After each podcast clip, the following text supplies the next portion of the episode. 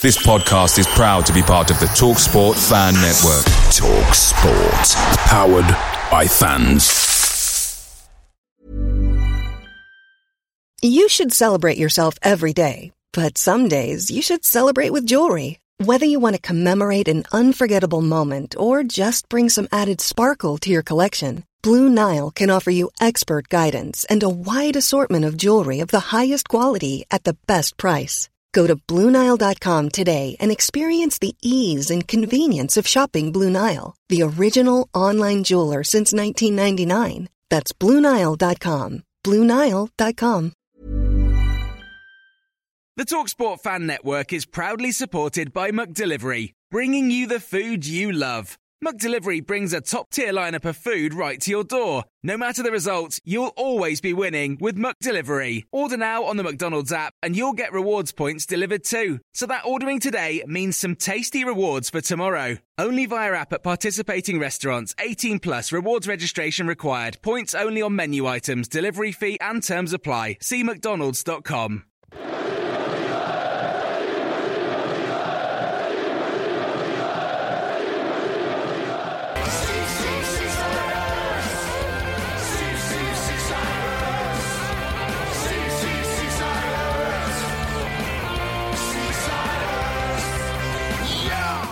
It's Sunday, 23rd of October 2022. In this evening's show, we review the pulsating West Lancashire derby at Bloomfield Road yesterday. As a clinical pool dispatched their arch rivals from down the M55 in a glorious afternoon for all in tangerine and white. I'm John Aspinall, this is Seasiders podcast, Match Reaction Show. Blackpool 4 or PNE 2.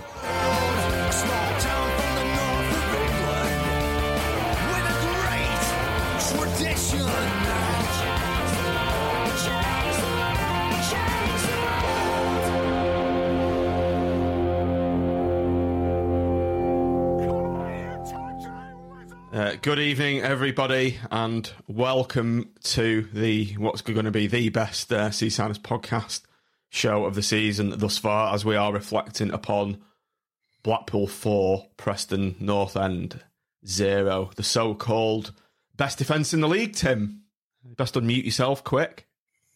Schoolboy error. I was trying to do the four-two, and my, fat, my fingers are too fat to do it on the screen. That's a stand. Should have stood back a bit further.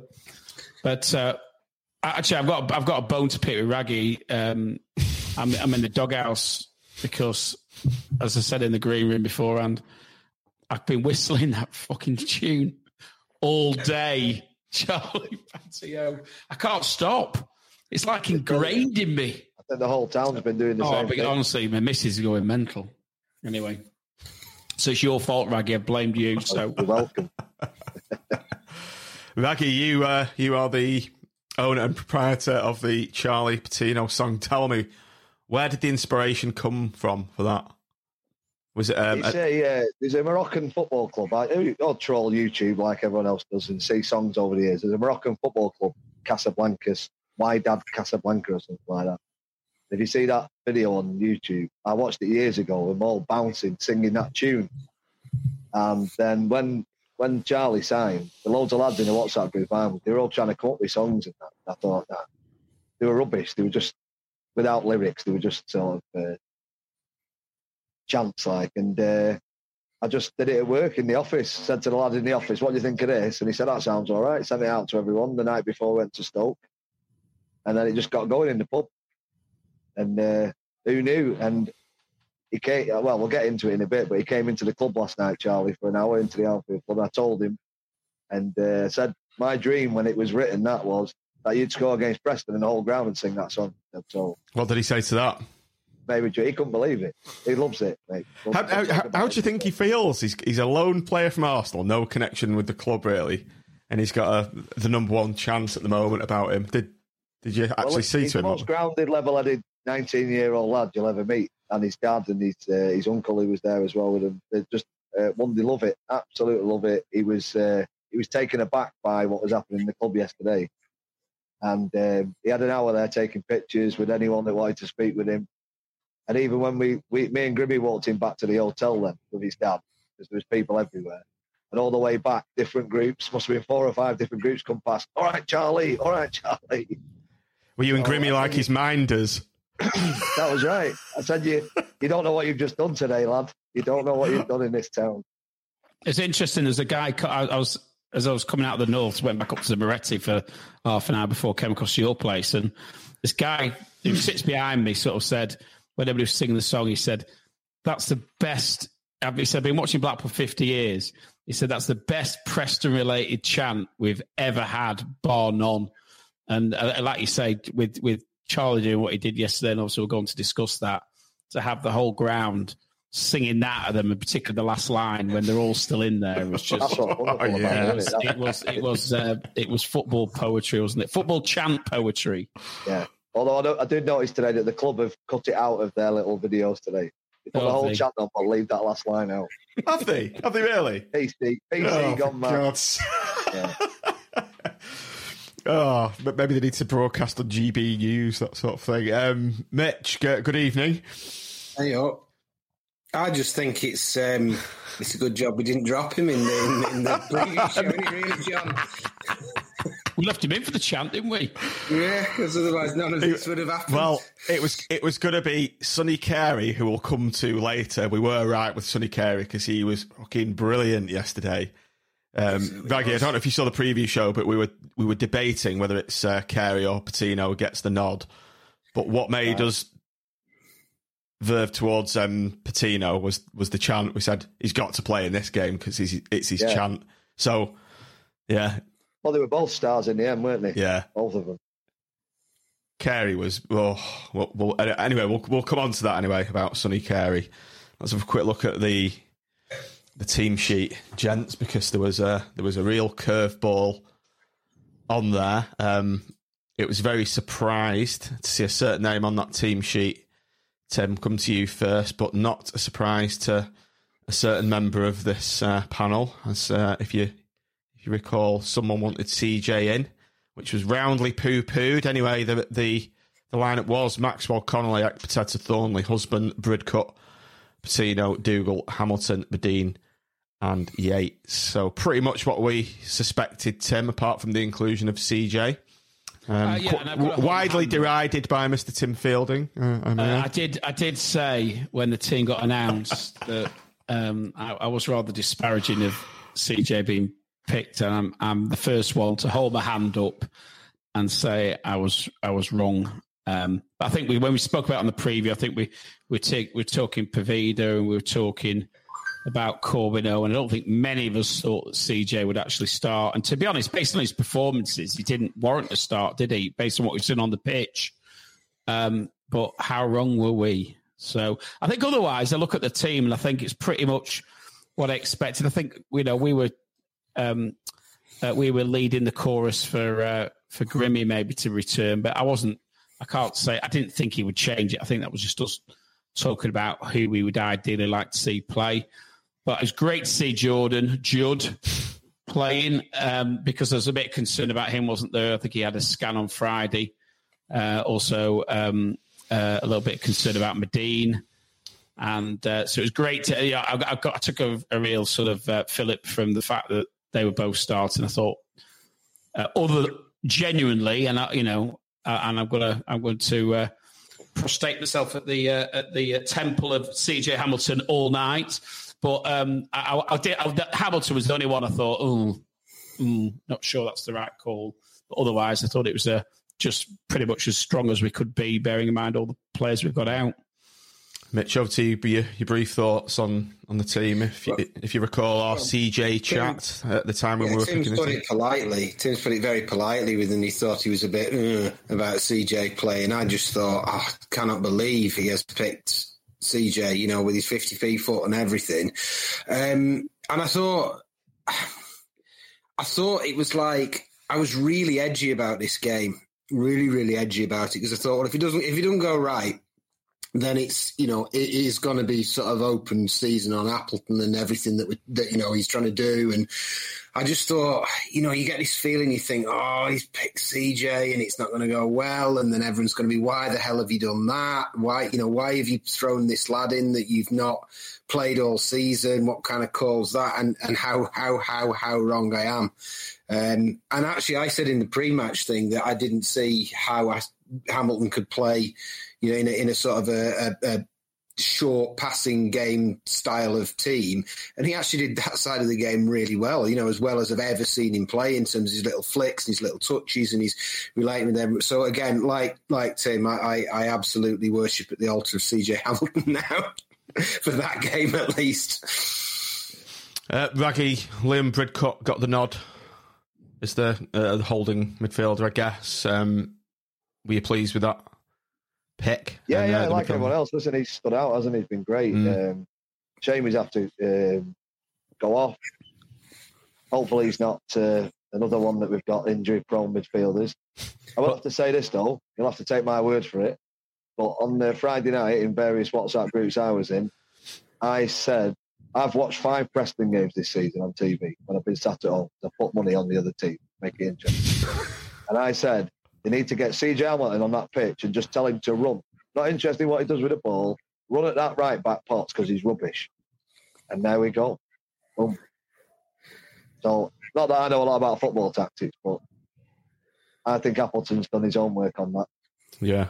That's why Yeah, that's Tim. That's a fair point from Raggy there. He's obviously recognised there's a there's a a, a, a flaw in the defence to get exploited there, and so. Yeah, and, and Potts, Potts isn't a fullback at the end then, and and uh, to be fair, Tom was saying as much, wasn't he, on on um, Thursday night? Um, and, and I, I uh, I'll be Tom's advocate here. He was perfectly prepared to come on this show, but tonight was just a bit of an issue because his daughter had uh, a swimming uh, comp at eight o'clock. So I think he's get, giving himself a fair excuse. But to be, to be fair to him, he was otherwise up for coming on. So um, every credit to him. And because uh, I'm not sure I'd want to go on a Preston podcast after they'd beaten us 4 2. no, no, fair play to him. Um, what, was, what was that right back called? Um, Storey. Potts. Storey. Potts was a. No, Potts played right back. Did he? Yeah, well, I thought it was a bit more advanced. Saying, no, he was more... saying that Potts isn't really a right back. Yeah, but it was a bit more. Right, it was a bit more advanced. It was more advanced in the first half. It was that Storey. I think. Wing backs, though, don't we? Yeah, yeah okay. three, three centre backs. And... But it was Potts who he was given a real torrid time to, uh, from what and I you know, saw. You, you know, Yates was purposely put over that other side to keep that full back from getting too far forward. That Fernandez, he's a good player. Yeah, he was.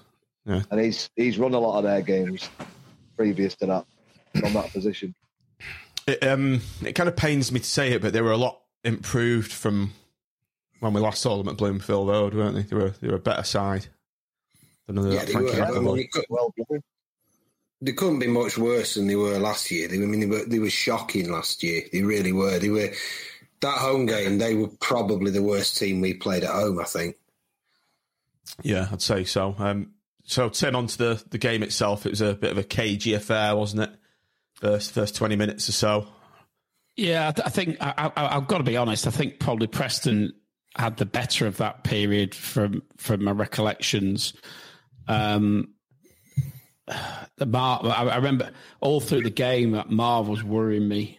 Um, he, he, he looked like a rabbit caught in the headlights every time the ball ever came near him. And obviously, uh, as we're going to discuss, there was fairly significant repercussions in, in, in that respect later in the half. But he just he, I don't know what's up with him at the moment. He just um, whether it's whether it's whether it's a, a link to the, the, the what happened against Sheffield United or not, I don't know. But he just he just he looked he looked more nervous than we were, and um, yeah, I think I think as has been said in the comments, you know, was it was it Williams with a uh, with a Marv mask on? I don't know, but it, it, it, it was a Williams like performance, wasn't it? It was.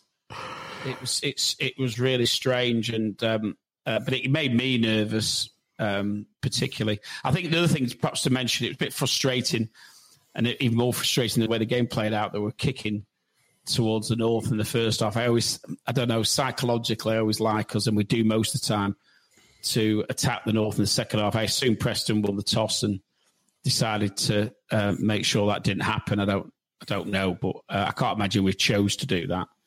So that that was a that was a little bit frustrating as well. I think there's a few groans going around the north when uh, when when they changed sides. But yeah, Yeah, it was shows- uh, it was shows it- the teams think about that as well, doesn't it? yeah, yeah. Well, yeah, and, and I, th- I think they, I- they must have won the toss, and they must have said because Yeah. obviously, if they'd done it the way that you, we would normally do it, they'd be attacking towards their fans in the second half as well, wouldn't they? But they've obviously deliberately um, avoid avoided that happening. So um, Worked out well for them, didn't it? Yeah, no, but uh, anyway, I, I, I really wish it'd been the other way around for the, for the way the game played out. But um, I, I, yeah. Tim, I thought that was a bit of a silly decision from Ryan Lowe because there was a very bright sun out and it was at that it was quite high in the sky at the time and it was facing their goalkeeper. So I thought it was a bit of a stupid decision by them. Yeah, it was like being on Costa del Sol on the north in the first half. It was it was absolutely It roasted. was, it was a beautiful day. Everybody was having to take the coats off. I, look, I, I remember to take my sunglasses, which helped a bit, but it was it was like you say, it was incredibly bright, and you're permanently having to put your um your, your hands over the over the your, your brow just to your of your head just to try and make sure that you got a proper view of what was going down the other end. And, and as, as it panned out, obviously it clouded over a little bit in the second half. So it it, it most certainly probably helped us that decision in the relation to the way the game played out a lot more than it helped them anyway. Let's just just rewind um, very quickly, just to pre pre match Raggy, because I've seen some uh, videos of the atmosphere at the the Armfield. It looked absolutely rocking, pyros going off outside, and it looked like a, a great atmosphere out on that. Yeah. Uh, well, listen, it started out. We, we was there at seven o'clock in the morning setting up, right? Just getting everything. It takes ages to set all that bars up all over that building. And uh, then Preston fans got lucky. They come and sprayed something on the side of the wall, didn't they, in the morning? And they got very lucky because we were in there. And I tell you what, I'd been out there a minute earlier having a fag. And uh, we seen him on the CCTV. Four blokes, by the way, not kids. Four blokes off the car park, straight round. I'll give them a little bit of credit. At least they didn't spray it on the mural Yeah. put it on the wall, and they could have done. So I'd have, I'd like to think they'd have more respect than to do that. yeah, well, they, they could have done it. So I, I presume they thought about that and not done it. So uh, anyway, that was off. They got the nice little picture, didn't they? They got it scrubbed off. I was sweating my bleeding tits off, trying to scrub it off, and then spraying BFC over it so no one could see it at all. But yeah, uh, listen, we took we made a decision, didn't we? We we couldn't get to serve any earlier for whatever reasons you want to come up with yourself. We weren't allowed to open the bars till 11 o'clock, but we come up with an idea. Well, particularly Carver came up with the idea of uh, what if we just let everybody in, drink their own, get the party going, and at least then we've got a full pub for when we do start serving, because obviously it's a big loss of, uh, of revenue. Mm. But uh, listen, it worked out well, and um, Why did they do that to? Why did they do that to? Because all the other pubs could open before eleven, couldn't they? got, listen, they, I can go into it a million times, Tim, like I have with them. They've got an obsession about it. They've just got an obsession, and they can't they can't do things correctly. Isn't it? It's like a restriction you- of trade, or is, is there nothing you could do, Raggy, kind of on a legal standpoint, a restriction of trade? We probably, we, we probably can if we get down to it, but you know what? It's uh, we don't, you know, we don't necessarily want to be upsetting them either, do we? We want to work with them, and we've But, tried. but and- the, the, the, the flips. I mean, maybe they didn't know what you were you were then going to do. But instead of it and them having plastic only glasses all the way all the way on that route into the football ground, there was then cans and bottles and God knows whatever else knocking around, wasn't it? Because people were going in the off licenses. Weapons. So Yeah. they probably Well- created a more. I don't, I don't think it. I, well, I wasn't there pre-match, but so I don't. I don't know. I walked past earlier on, but um, you know, if it was ever going to kick off, there was more glass and can in It that was- area than there would have been. it's crazy, and we had to marshal the balconies. No one was people were allowed to stand on the balcony but not drink. Yet the whole road's full of people drinking. Hmm. And numerous times I've said to him, "Look, you've got to recognise this is a big football club in this town, a professional club. It's got a big supporters club over the road, and that area is just a complete danger on days like that. They know everyone's going to turn up. Why they don't shut that section of the road and turn that into some form of fan zone area, Mm. particularly on the day of Preston? It never gets like that for any other game.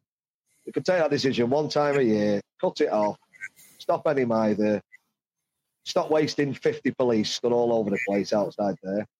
But listen, they know best, don't they? And uh, they put 400 police on duty yesterday, and not one bit of trouble was there. The police did well. There was police at Blackpool South Station well, didn't they? It, it's cra- crazy. I can't. I Can't believe no, they didn't. no. I would say they, I can't believe they didn't have a permanent presence at Blackpool I to South. see. I, I got to see their plans beforehand because they, they run things by us and tell us what we've got to do and stuff. And I don't know. the Who village knows? idiots in charge, I think. Well, Who knows? After the game, I was going to the Bloomfield pub, and for some reason, it was weird. After we obviously we've been kettled around the back alleys and what have you, in the side roads, and we made our way back onto Bloomfield Road, and there's loads of people just going to the Bloomfield, and there was like a group of twenty or thirty Preston fans, It like yeah. giving it giving it large, but they just had like four or five police escorting. I don't know where they were escorting them to, but then there was a mob of Blackpool fans, and they were descending towards them, uh, Mitch, weren't they? And that would have gone off big time had the police cavalry charge not arrived, kind of in the nick of time to save them. Yeah, was that the lot who ended up on Little Car Park? And the little car park, yeah. Yeah, yeah, yeah, yeah. Well, I don't know if this has anything to do with it, but I was walking up behind two coppers and I heard one of them say to the other, Well, which way's the train station? And went, Well, I don't know. I, don't know if- I, even- I genuinely overheard that. And I don't know if that had anything to do with it. They literally didn't know where they were supposed to be taking them. Because, I mean, they draft them in from all over, don't they? It's not just Blackpool police. Greater It's- Manchester, I was talking to a Yeah. few yesterday from Greater Manchester. They had no idea. I asked them how they police United City games and why why they can have one row of police in the stadium between the fans and uh, at Bloomfield Road. We've got about 500 seats either side and, and more more coppers than away fans. I don't get it. It it was treat the whole day was treated like it was a war zone. They even had a police helicopter. Did anyone notice that? Yeah, yeah. Straight, so first thing I saw, got out of the car up and parked up at top end of Bloomfield, got out of the car and the police helicopter's up and you think, well, all right, and this is like one o'clock or something. It'd be like No, the football it equivalent to Les It Golding, would wouldn't it? have been eleven o'clock or something. The football The equivalent, there's a Les Golding. people- eh? So it's a good day out in the in the helicopter. You know, so you Yeah. know, you get yourself up there in the helicopter. They're like, it's like the big, their big day in it. It's their their it biggest policing operation of the year, and they all want they all want the overtime. They all want um uh, you know to make a big thing of it, and then as well, you know, I'm sure we'll come back to discuss. They can't even have a presence at Blackpool South Station, where they know there's a large contingent of Preston going to be going back to, um, you know, to, to PR postcodes. So what happened there then? Part, part of the plan was supposed to be that people, they were going to be bussed out. This is what I was told. Anyone that the classes risk or groups of lads will be put on buses taken out. The only people that will be taken to train stations are families. So how all these groups of lads were getting out of that, I don't know. It kicked, it kicked uh, John uh, as it kicked off big style on, on at least two occasions at Blackpool South after the game, um, and there wasn't a police inside. You are joking. You are joking. With all that. Pre- There's, there's, there's, there's one. There's, there's one. There's a video on AVFTT and there's videos elsewhere. Um, and with both incidents, there wasn't any police in the vicinity. And the, I think all the Preston fans they went in fi- um, fine fair, didn't they? Got a lot of coke cans. They were chucking coke cans. Yeah, I saw a lad with a particularly nasty cut over his eye where he'd been hit by a flying can. I don't think we. I don't. I, listen. I think we were the protagonists in it, from what I can gather, from what Yeah, what, well, what the what evidence I saw. But the reality is, they've got this huge police operation. They've got the train station nearest the football ground, and there, there isn't. There isn't. Not not that they weren't literally on the station. They weren't anywhere near. There was nobody about. It's the same as last year, though. I mean, when it was, I mean, it's probably a bigger scale than what went off than last year, from what I've seen. But it was exactly the same as last year when we moved us all up to those crossroads. Then it took them about, I don't know, ten minutes to get there or something because they hadn't actually used their combined police brains to work out that the point where the fans meet might be where it might go off. You know, I mean, how, how don't you work that out? It, it'd be interesting to see what the total bill was for the the, the police. And uh, Richard Watts just said five grand an hour for the helicopter, and uh, Stingers just said uh, the police helicopter broke, had to land with an engine problem. Uh, Four- John, 400 police, they told us, were, were on duty yesterday. Who foots the bill, Tim? Do you know? Do you know for these sort of things? I'm not. I'm not. I'm not sure. I think. I think it, it actually on the footprint of the ground, it's the football club, but off the footprint, um, I wouldn't have thought it was the football club. It must just be. It's just. It's it's, it's Christmas coming up though, isn't it? You know, they've got to get the got to get their overtime in in time for for, As far, for as the far as I November know, pay. what, what I was told in the past was they sit down with the police at the start of the season and they address every game, and the police tell them how many they think they should have for that game, and the club agree with it. They come up with a a price of what they'll pay, and they'll adjust it accordingly as it goes on. So I don't know what the price is, but be fifty pound an hour per copper, won't it? Well, we, when we parked the car at, at my office and we, we walked across um, Waterloo Road, and there, there must have been about 30 Preston fans, and they were being escorted by 40 or 50 police officers. It was like there was more police officers escorting them than there was fans. Yeah. But then they can't find the way back. Th- th- And they picked them up from Blackpool South, but they never thought, oh, after the game, we're going to need some, we're going to need a presence down there. Crazy. Listen, Lytham Road wasn't any better. There was plenty of things on Lytham Road, you know, as if they don't. I don't know. It seems it seems quite simple to the rest of us, doesn't it? Keep them in for fifteen minutes and it's sorted. Exactly, Raggy. We said this in the Yeah. preview show. Keep keep them in for fifteen minutes to half an hour. You don't need what you probably need a quarter of that police force max.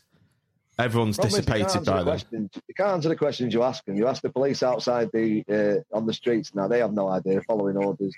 You ask them why there's 500 seats either side of these Preston fans. They can't answer it. Why you can police Rangers, Celtic, Liverpool, City, Arsenal, United, whatever, and uh, seemingly 14,000 Blackpool and Preston fans is uncontrollable. Scott, Maybe we Scott, just got a bit bigger rivalry than everyone else. Scott Cadellis has just WhatsApped me and has said during the protest, um, uh, Tangerine Knights were told it was fifty-five pounds per hour per police officer on the club's footprint. What's what's the foot, what's the footprint, Tim? What do you mean? Well, the footprint will be uh, any land owned by the football club, so that'll be anything around the west, the north, the south. I suppose there's a grey area out on Bloomfield Road, isn't there? But it, it you know, fifty-five pounds an hour. So if you're talking five hours of cover, so that's two hundred and fifty pound per copper times four hundred. So Well, so horses will be charged at a bigger rate. Dogs will be charged. Helicopter. I think someone's just put five grand an hour. Five grand an hour. Yeah. Oh, you'd be talking, you'd be hundreds of thousands of pounds just, uh, and they, and then well, at least he stopped all the trouble. So it was You'd, you'd, you'd think that in this age we live in, where you can make freedom of information requests, that we could get this information and just have maybe it'd be great to have one of the Seasiders police communication team maybe come on here and just answer our questions. We did, we did, we did. Uh, we did ask this a while back. Didn't we? I think it was last time we played Preston from was. Bradley to come on and explain the debacle that we had to deal with, with all uh, with them funneling the both sets of fans away from the ground and then to meet each other further down, further down, um, um, just south of uh, the stadium. And um, I saw that. I saw that plan, and, and listen, some people have stuck up for it, but I saw that plan and I thought, well, listen, I've I've got a modicum of intelligence, and I don't see how that's going to work. And and then you then you factor in the fact only five percent probably see it anyway. And I don't know what it was like on Bloomfield Road immediately after the game, but I can't imagine it was organised. Let's put it that way. Well, it wasn't. Maybe I'm maybe I'm wrong. Maybe somebody in the chat or some or one of you guys will will say that Like I walked up Bloomfield, and I, and I think you've got to credit them compared to last year. Uh, they had at least communicated some stuff, so it wasn't a complete and utter surprise as to what was happening. And it was by the time I walked round. I mean, I did see the the lads on Little Car Park, but that that was about it. But it was quite clear that even if they'd policed that bit better, they'd just moved the issue somewhere else. And the numbers walking back. I mean, I said before I was behind. I was behind two coppers, but that was kind of a like a column of must have been twenty of them walking back, and there was like me and my lad, and I'd, I'd sort of I was quite late coming out the ground and I'd stopped and had a nat with Joe and stuff. So I was I was kind of one of the stragglers walking up. There must have been 20, 30 coppers just walking up there, but but really apart from the little car park, there was nothing there was nothing to see up there. If that makes sense, but they, they, you know, they didn't seem to be proactive or reacting to what was actually going on. The, uh, Wayne Mayman's just put Mitch uh, Magdalen Road meeting with between Central Drive was mental. Do you remember that where we came out of Magdalen Road and met, where it crisscrossed with Central Drive and there was kind Oh, of a, yeah, a, a baying mob. It was weird. There was like a baying mob of them. Must have been I don't know 50, 60 of Preston fans just being stopped from getting over the crossroads and And I think I every single Blackpool fan that. was giving them shit, weren't they? And it was like it was weird. Why were they even there in the first place? Are you talking about last year or this? No, this year, this year. Well, I think I see that. than that. I think I missed that because I think I came up onto this sort of tail end of what had, whatever had happened there because it was sort of like everyone was out up there in the front garden, sort of looking at what was going on. Someone was going, and I told him to get off me fucking wall. Which made me laugh. But yeah, because as I say, I, I I was like really straggled up away from the ground. I was I was you know a bit late, but yeah. Watch the walk the on the one I heard was that um, that, that when they were why there was only a few uh, Preston fans coming off at Blackpool South is they all jumped off at, at Pleasure Beach and there was nobody there to be to be seen. So the the trains coming in and stopping at the Pleasure Beach, which is obviously gives you access to do the full run down the promenade of all the pubs and everything and Velvet Coast and all that. And nobody How- how thought, are the nobody thought it was not on worthwhile having a presence Plymouth? there either. What's up, Raggy?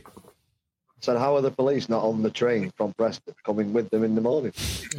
It's just as simple as that, isn't it? Maybe because they had to pay their own tick price tickets and they didn't want to uh, eat into all their overtime money. It's been- Listen, I've, I've met I've met with Chris Hardy as we have at the Armfield Club, right? And he's a, he's a Blackpool fan and he's a decent fella, you know. And uh, I, I I I I fear for the training of police officers. Every single one I talk to outside that club every week seems clueless. They seem like they're about 21, 22 years old, half of them, and they've just come out of bleeding wherever they've come through training camp and they've no idea. And they just say, "Oh, it's what we've been told. It's just what we've been told." They just stood there like lemons, aren't they? Mm. Following orders, and if no one's telling them what to do, I think they were still outside that club last night, about twenty of them, on the other side of the road, till about seven o'clock. It's like, what are you still doing here? There's no one told them to move. They had those big Mercedes vans. Did you see them? Yeah, yeah. Yeah, they weren't, they weren't police vans. They had these, they'd hired from um, uh, from Avis or something, haven't they? Uh, Rent a car. They've got these big nine seater, you know, like the big V class Mercedes vans. Yeah, They they had a load of them. So I don't know. Yeah, they they obviously ran out of police cars because there are that many of them on duty or, or police vans. Um, just to uh, avert your eyes to the screen, gents to sick from Mick um, regarding the, the ground capacity, it's got to be mainly down to the safety officer because last time in the championship we were getting like 16,500, 17,000 crowds and the, the crowd yesterday was only just over 13,000 from what I saw. I thought that was quite poor given the fact it's Blackpool v Preston. That should be full, that ground. 16, 17,000 and that, that disappointed me a bit. But we haven't. yeah. Well, I don't know why they're leaving these gaps. Listen, listen. The reality is, the away fans should be at the north end of that east. Yep. That's the reality.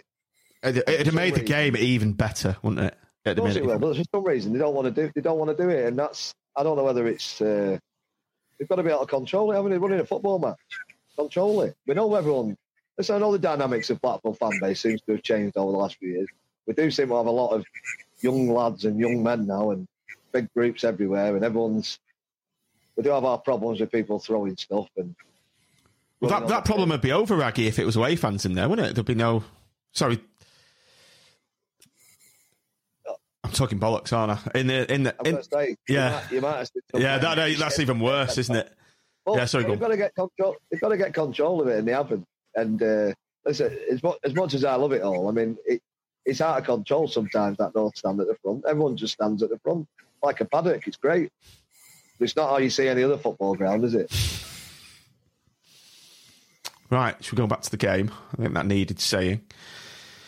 Uh, right, Mitch. For I'm just trying to think of the first incident of note. Potts had a um, sort of a pot shot from the outside of the box, 90 minutes. Ben Woodburn, decent shot from um, cutting in from the right hand side, drilled hard and low to uh, uh, Maxwell's right, I think.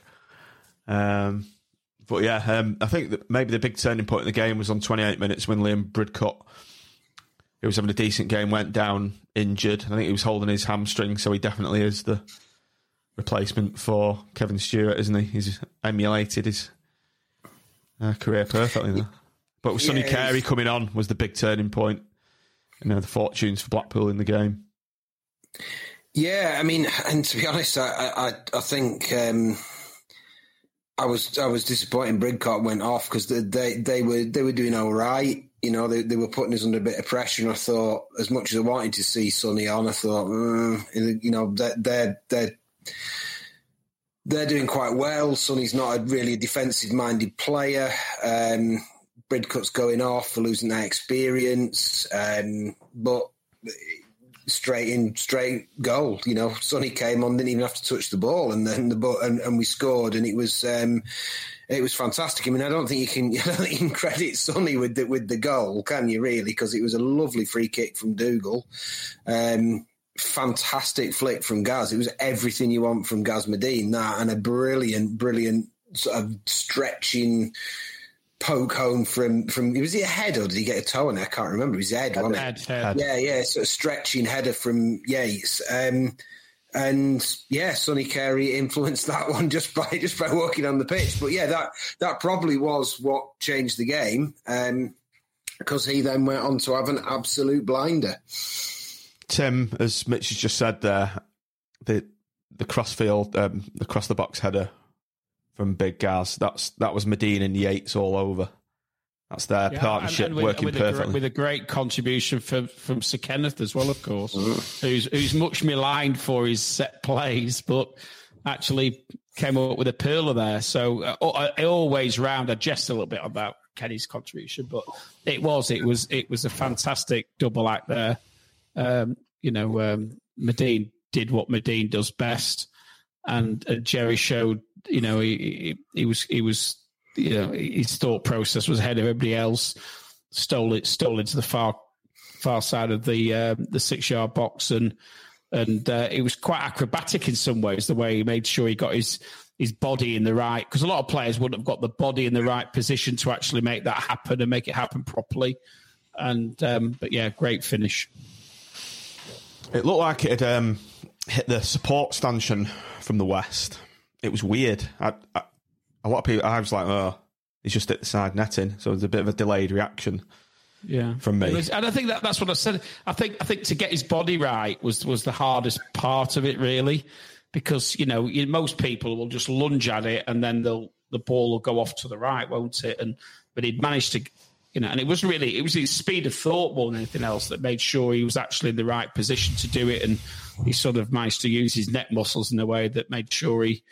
He, he, it didn't go wide, and it went. It went where it went, and um, it's a player in form, isn't it? You know, he's uh, he, he's on fire, and he's just proven any doubters, and particularly Critchley, who appeared to doubt him, he's proved him wrong because he's Appleton clearly trusts him. He's played him week in, week out, and now we as a club and and uh, and and the team are benefiting from from from his rich vein of form.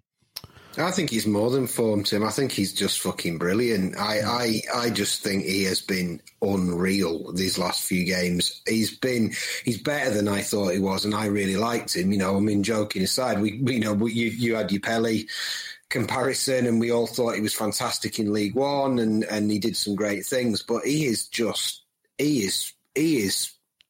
I mean, have we had a better? I mean, I suppose take Kevin Phillips out. Have we had a better forward than him since DJ Campbell? We haven't, have we? Haven't had anything anywhere near that class. He's been superb. It's his, it's his overall work rate as well. It's It's, it's just, yeah. unbelievable. Yeah. I mean, two games in a row. I know we'll get to this, but two game, no, two out of the last three games. After the most physical, intense matches you could possibly imagine, Yates is near. Well, on this game he has set up the fourth. Sheffield United he nearly set off the fourth by tackling back in the end in his own box. How many strikers would be asked doing that? How many strikers would be strutting around on a game like that, thinking, "Well, I've done my job. The rest of them can do." And he just never, he never stops. He is, he's, he's special. That lad. He was bang- So let's, let, uh, on the first goal, let's remember he took a right clattering. Um, the got the, well, the First won the free kick. Yeah, actually, that's right. Yeah. Yeah. It, it, it, it, it, Drew the foul. it, it'd been quick. It'd been it'd been quicker than his opposition. So I can't remember which Preston player it was. Quicker than his opposite number. Nicked the ball, and then then he gets then he gets taken out. He was hobbling, I actually was a bit concerned he might have to come off at one point. Picks himself up, and then from that free kick, bang bang in the back of the net. And I absolutely don't want to curse him, but how many players have we got who are seemingly made out of paper, papier mache? When it rains, they have to, you know, they have to go and sit under the stand so they don't fall apart. Has Yates ever actually come off for us with a knock? Can you? I can't ever remember him being That's out. a great point. That's a great point. You can't. Can you? going and going and going. I'm literally touching the wooden dining chair that the laptop's balanced on, so it doesn't happen. But he he just keeps going. He gets kicked. He you know he he, he runs 90 minutes. How many miles he must run every week? It's unbelievable. And then he just turns up to start the next game looking fresh as he ever has Mm. done. Yeah, yeah. He's super fit, the lad, and, and every credit to uh, Appleton and the, and the management team just playing him constantly. Hmm. They played him into confidence, and then boom. Last year, he's never going to. Him, neither him or Lavery last year were ever going to get confident. They were in and out of the team all the time. I think the same thing would happen with Lavery if you just play him, keep playing him. Just tell him, listen, son, you play until you start scoring. Mm. Simple as that. And now look at him playing. There certainly is egg on our faces, gents, as we were saying, we'll never have a 10 goal a season striker this season, didn't we? Not long ago. How many's he on now? Eight. Equal top scorer. He's- he's got the same number of goals he got last season already. Is the, is the well? I don't know. I don't know where he scored later on the day, but he was going in, going into the three o'clock kickoffs. He was joint top scorer in the championship, wasn't he? Yeah, yeah. Kelly got as many goals as Preston. Time for a quick break in proceedings to say if you're enjoying this content and want to say thanks for the pods, please consider joining our Patreon supporter program. Starting from the price of a pint per month, Patreon allows you to contribute towards our production costs, gear upgrades, and our drinks tab at the dog. Your support will ultimately make the show bigger, better, and I like eating a tin of prunes more regular. You'll also get extra stuff in return, like all the podcasts before general release, backstage access to us and our guests, exclusive Patreon only shows, and other random bits and pieces. So head on over to patreon.com forward slash Seasiders Pod to find out more and hopefully sign up. Not far off. Not, that's not hard though. To be fair, No. I've got the best defence in the league, though, to counteract that. Uh, we've scored 36% of the goals Preston have conceded this season. I think Matt Scrafton put that on Twitter. that made me uh, smile. Um, Raggy, talk about talk to me about Marvin Ekpiteta's first half performance and uh, the Preston penalty. Well, I missed the bleeding penalty because I'd gone for a pint and I just saw it on the TV. so uh, he's yeah, there's something's not. He's not a dead confident at the minute, is he? He's not the same. And I don't know whether that's uh, he's lost an older head in Richard Keogh and he's not the same this season. Um, but he's listen, he's a quality player, so it doesn't. He'll come back, be fine. He'll he'll he'll uh, he'll get himself out of trouble with his height and his pace on most times, and he's just just made a couple of late challenges, hasn't he? Last couple of games, Sheffield United, now Preston needs to stay on his feet, stop doing them kind of things. But he's going to learn. The young lad, the young lad, really, that's come out of nowhere, hasn't he? And look what he's achieved over the last three years. He's, uh, two or three years. Ben Whiteman's knocks the uh, pen in. he'll be fine. Uh, He'll uh, be fine. Mitch Ben Whiteman's knocks the pen in front in front of you. Um, pretty standard down the middle. Fair, wasn't it? Oh, it was it was a penalty all day. It, it was you know it was like Sheffield United. You could see it happening as soon as he he, he got done. I mean, he, he got he got wrong side of um, whoever it was on the left, and you could see it happening. And really, he, he should have done it earlier. He should have reacted. He should have realised he was done and done it outside the box and taken the yellow, but he didn't. And sort of he, but he backs himself, doesn't he? He backs himself to be able to make those challenges, but then realised it wasn't on and kind of half slid, pulled out the slide, and kind of just like clipped his heels. It was an absolute stonewall penalty, no complaints. And the penalty, actually, I thought for a split second, I thought Maxwell had saved it because it was sort of, it was one of them where he'd like dive past and chucked his hand up, and I thought he got him, but he hadn't. It was a good penalty. So yeah, and it was it was just deflating because you know, it was rocking, wasn't it? It was absolutely rocking after that goal. And then they came back quickly, and I thought, mm, mm, I was worried again. So, uh, Tim, CJ was uh, denied a chance to counter just before half time. Jordan Storey, yellow carded. Uh, just also in the first half, there was a challenge with Madine on the lad with the headband on um, Lindsay. I think he was called by Preston. He did impress me. The whenever a player gets a headband on Terry Butcher esque, they always seem to stand out and they always seem to have a blinder, don't they? I thought he was he controlled Madine quite well throughout the game. Of player I'd like. Madine's, Madine's a handful for anybody, isn't he? You know, whether he's I think he left something on on him. his game or off his game, you're never going to get an easy an easy ride with him. And um, uh, you know, he'd already, he'd already made a, a significant contribution to the first we've spoken about before. But you know, he, he's he was our battering ram a little bit yesterday, wasn't he? Um, where, uh, uh, where where he was chucking himself about and getting involved with all the, the nastiness that, that that needs to be done, which then frees up a couple of other players to do the do the bits. And um, uh, I've, I've, you know, I mean, I mean, without shadow of a doubt, uh, the best play, our best player in the first half was CJ. I, I just think we just saw such a more confident player than we have seen, and whether it's stuff that's gone on behind the scenes or not. Um, I mean, Jerry looks a, a stronger player this year than he did last year.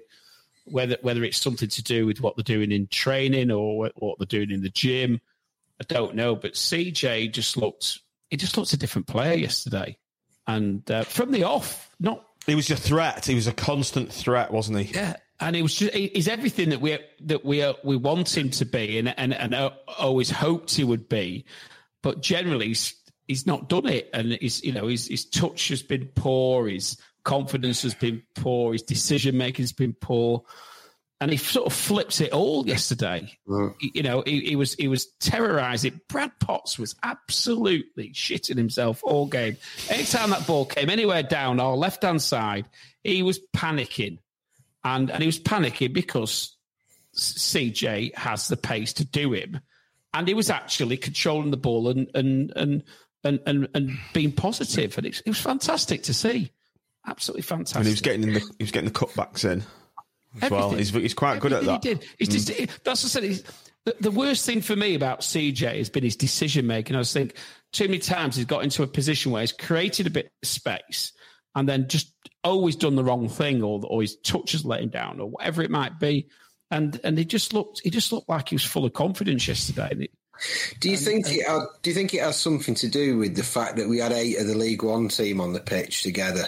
You know, they, they really did click together, and CJ looked really comfortable, and he looked like he really knew what he was doing. And it was actually that really was as, as probably as close to the longest serving group of players that you could put out on the pitch. It was only Patino new this year, and Connolly, and someone else. It might even have been nine of the League One team. Anyway, there were a lot of them out there. Hmm. Good point. It's a fair point, yeah. Okay, second half, Mitch. Pre- my memories of Preston were kind of on the front foot. What's he looking up? Have you paused? it's like Me. you look like you're possessed. Your video's paused. Anyway, yeah, um, Preston on the, the front foot.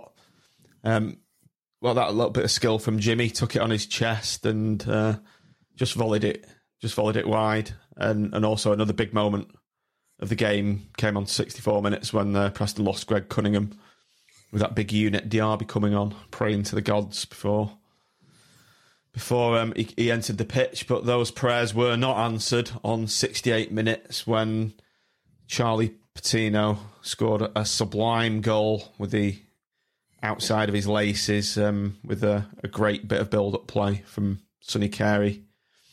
Uh, and laid in by who was it? Connolly, Connolly. Was it Connolly? I think it was Connolly. I think it was. My recollection was it was Carey. Carey broke from the midfield. Yeah, and he, Great. he, dro- he drove forward. Uh, it came to Connolly, he just laid it off to Patino. That was scary. No, no, no. It was Carey laid it off to Patino. Uh, uh, Carey, Carey broke forward, lost it. Um, I think it might have been Dougall won it back, and then Carey just found that he just made the most beautiful That's little right. bit of space. right. He was absolutely sublime what he did. He sort of shimmied, made that beautiful little bit of space, and um, just drove at their defence. It looked for all the world like he was going to go for a shot absolutely all the world like he was going to shoot, and then he just little no look pass to Patino, who what a finish that was. He just so cool. So a little it's almost like a little clipped, curled pass into the corner of the goal. And if you, when you watch it back, it actually goes quite slowly into the goal. It's just placed. It, it, it was because, Mitch, when I first saw it, I thought, well, he's just side footed that in, but he didn't, did he? Mm. He let the ball run across his body, which yeah. is, for someone so young. I'm Sandra, and I'm just the professional your small business was looking for. But you didn't hire me because you didn't use LinkedIn jobs. LinkedIn has professionals you can't find anywhere else, including those who aren't actively looking for a new job, but might be open to the perfect role, like me. In a given month, over 70% of LinkedIn users don't visit other leading job sites. So if you're not looking on LinkedIn, you'll miss out on great candidates like Sandra. Start hiring professionals like a professional. Post your free job on linkedin.com/people today. Picture the scene. All of your mates around, you've got your McNugget share boxes ready to go. Partner this with your team playing champagne football. Perfect. Order McDelivery now on the McDonald's app. There's nothing quite like a McDelivery. At participating restaurants, 18 plus serving times, delivery fee and terms apply. See mcdonalds.com. To be so cool in that situation. Yeah. He just didn't take a touch. He's let it roll across his body, but Tim, he's he's he's hit it with his laces, but he's kind of driven it with the outside of the foot as well, which is what's made it bend away from um, Woodman in their goal, and he had no chance, even though it was did such it, a. It also like it went through one of the defenders' legs as well. I don't know. He did, I think, yeah. yeah. Did, yes. I, I, know, I know. I know Woodman was absolutely slaughtering the defender, presumably for not blocking it. Um, but it, it, it, it's just it was just great to see. You know, he's, he's, a, he's a young lad finding his way in the game. Oh, you know, I'm sure he's got a fantastic future. But I, I, I spoke to him after the game. I just said to him, "You're not, you don't, you don't learn that playing Arsenal under 23s, do you?" And he just said, "No." And he just, just. Uh, what I really liked about it was the way he, his immediate reaction was to go right over to the knobbers and doing the. Shh, he actually threw know. he threw Jimmy off him, who was trying to grab him. Like, get the fuck away from me! I want to shush the knobbers. Yeah. Well, he was he was he was steered away in the end, but he's. I thought, yeah, go go for it, lad, go for it. Well, as I was saying before, is uh, Charlie, Charlie was obviously in the. You were there last night, and Charlie came into the Armfield Club for an hour. Uh, was absolutely mobbed by everyone with pictures and everything, and uh, what a, what a, what a bloke he is, what a lad. Um, and his dad and his uncle came with him, and we took him back after. And then his dad and his uncle came back out for a drink with us last night, and we was talking. Uh, and it's his dad who said to Charlie before the game, if you score today, you have to go up to them Preston fans giving it that. You've got to. You've got. You'll go down. You'll go down in history, and he, that's why he did it. He said his dad told him to do it. That was why. Love it. it. oh, Charlie's dad, you're a ledge. Brilliant. What a great fellow, by the way. You can see why his son's level-headed he is as well. And uh, by the way, I'll just well, just um, only relaying what he told me.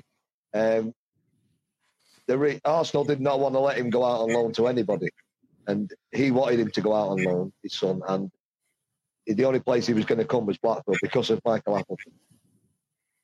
So he said that's why that he spoke to Appleton and uh, he said I've bought into everything he wants to do, and that's why he's here because of Michael Appleton. Wow!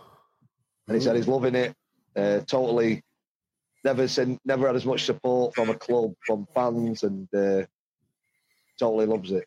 Who, who has a song for before they've even put the tune? Well, that was it. That was me. I told him last night. I said I wrote that song, by the way. And he's like, "You're joking me?" I said, "No, no." But I don't know where. Well, you know, I told him explain where I tried to get it from. But, yeah. I said, "Who knows? Maybe we, uh, maybe we knew he was going to be a superstar." But, uh, Brilliant. Proper, proper lad. He's going places, and he can see it now and I've never seen anyone strike a ball. I said it, I told him last night. The only other person I've seen strike a ball as well as him, effortlessly, is another Charlie, Charlie Abbott. Yeah, that's right. Left that's foot. It.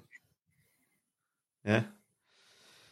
On the on the comms, Mitch. I don't know if you've had a chance to watch the full match back. I've just watched it all back. Um, Andy Bays was saying Blackpool have had two chances all game and they've taken both chances and were, were clinical which has been a big criticism of um, Blackpool this season, and it was a, a, a great time to put that um, terrible little record to bed, where we're not clinical and we're not taking our chances. We certainly we certainly have in this game. Yeah, at that point, that's probably a fair comment. I mean, I think we then went on to have a really good spell where we probably, um, you know, made made more chances, had more possession, had more pressure. But at that point, it was, you know, it was against the run of play at that point. To be honest, I mean, it had started to turn. It had started to turn, and and and Jimbo's shot you identified before was really that was the point it it, it turned from really.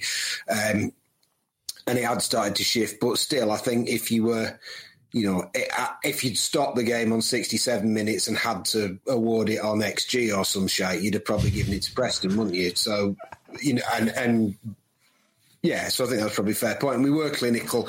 Um, and it, was, in, I mean, it, all the way through, it was impressive how clinical we were, even through to the last last minute where I swear CJ would have was going to miss it and he didn't. So, let's not get ahead of ourselves. We've got a few more talking points until until then. Um, obviously, we're two one up.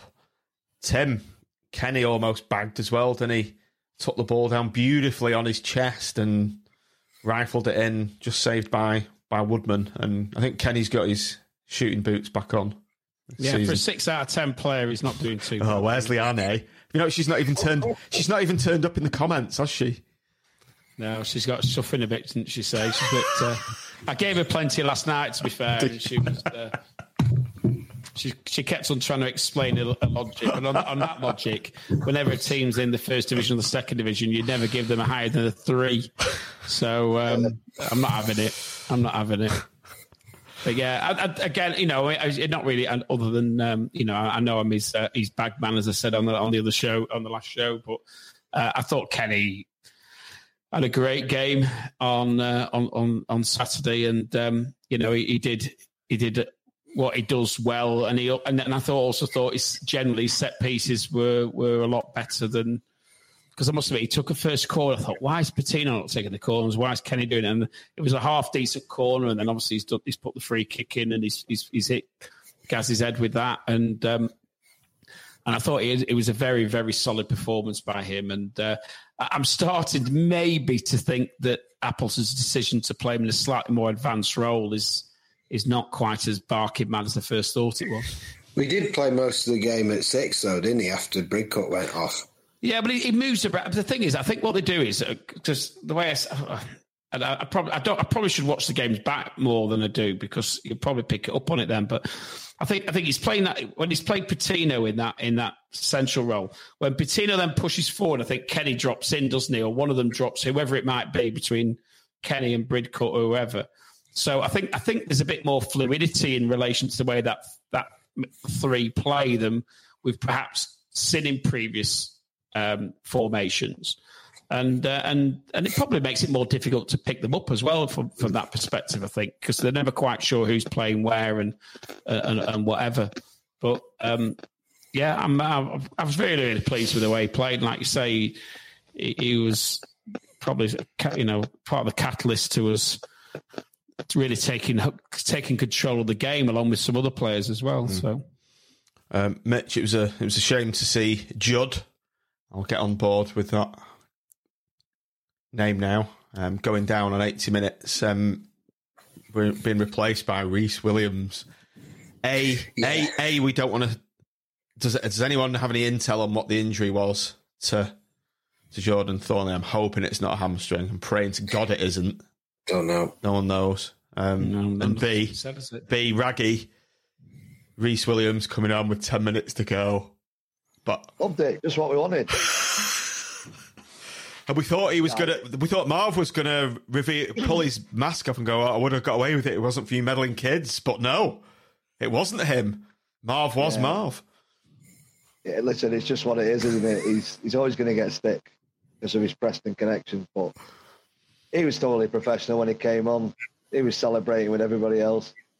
He's wrote a couple of things on his some of his social media today, which has got him a lot of stick off Preston fans. So that'll be, won't it? maybe he's seen what uh, seen the error of his ways and changed. Changed allegiance. I think he's a good player, really. He did all right when he came on. Actually, he did the job, didn't he? He did the job. Yeah. Well, the, the moment that you could tell he wasn't actually a, a knobber agent was that one where he belted it into the, he belted it in the gap between um, the north and the east. Yeah. And you, you wouldn't have done that if you if you were trying to throw the game. You wouldn't have kicked the ball, booted the ball over the gate there. Yeah, yeah. Okay, Tim. The best, one of the best passes I've seen at Bloomfield Road since, uh, as Maggie mentioned before, the since we had the likes of Charlie Adam strutting his stuff on the uh, the hollow turf of Bloomfield Road. Sonny Carey, what a ball out to Patino! Incredible, incredible wasn't what it? a what a ball that was. Well, it was, to, it was actually to uh, CJ Hamilton. Sorry, to wasn't CJ to Patino. Yeah, Yeah, it was. It was. Uh, it was. It, that's a proper defense splitting pass, wasn't it? You know, it was. It was. It was. It was fast. It was pacey. It was accurate. Um, it was. Um, uh, you know, he, seen. It, you know, he had his head up and spotted the man. It, it is. It was an incredible ball. Like you said, it's probably one of the best midfield passes you're ever going to see. And uh, it. It. And and again, CJ. Did, again, I, I, I've said this before, but CJ did the right thing. He controlled it. He saw Patino.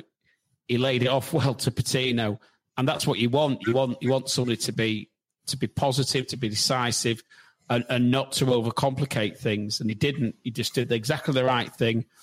And, uh, and Patino then puts a, a delicious ball across.